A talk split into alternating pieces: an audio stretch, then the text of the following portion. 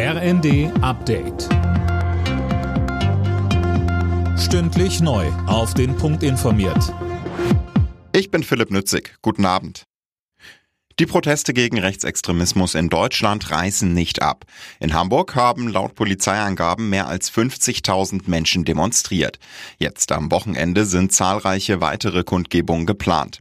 Auch Kanzler Scholz hat sich nochmal klar und deutlich gegen Rechtsextremismus positioniert. Ich sage es in aller Deutlichkeit und Härte.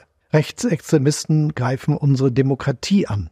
Sie wollen unseren Zusammenhalt zerstören. Bei einer Geheimkonferenz haben diese Extremisten darüber beraten, wie sie Millionen von Menschen aus unserem Land vertreiben können. Bei diesem Gedanken läuft es einem eiskalt den Rücken herunter. Der Weg zum deutschen Pass soll einfacher werden. Der Bundestag hat den Reformplänen der Ampel zugestimmt. Die Wartezeit bei der Einbürgerung soll von acht auf fünf Jahre gesenkt werden und die doppelte Staatsbürgerschaft grundsätzlich möglich sein. Politiker, Fans, Wegbegleiter. Sie alle haben Abschied von Franz Beckenbauer genommen.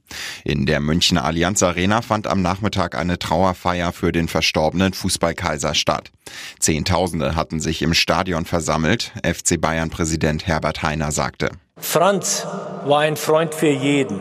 Das hat ihn neben seinem Fußballer zu dieser einzigartigen Persönlichkeit gemacht. Er, Franz, nahm sich immer Zeit für alle ohne Unterschiede zwischen den einzelnen Menschen. Beckenbauer war vor anderthalb Wochen im Alter von 78 Jahren gestorben.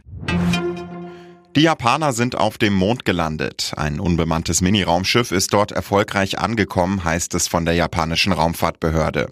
Allerdings ist noch unklar, ob die Mission erfolgreich ist. Es gebe Probleme mit der Stromversorgung, heißt es von der Raumfahrtbehörde.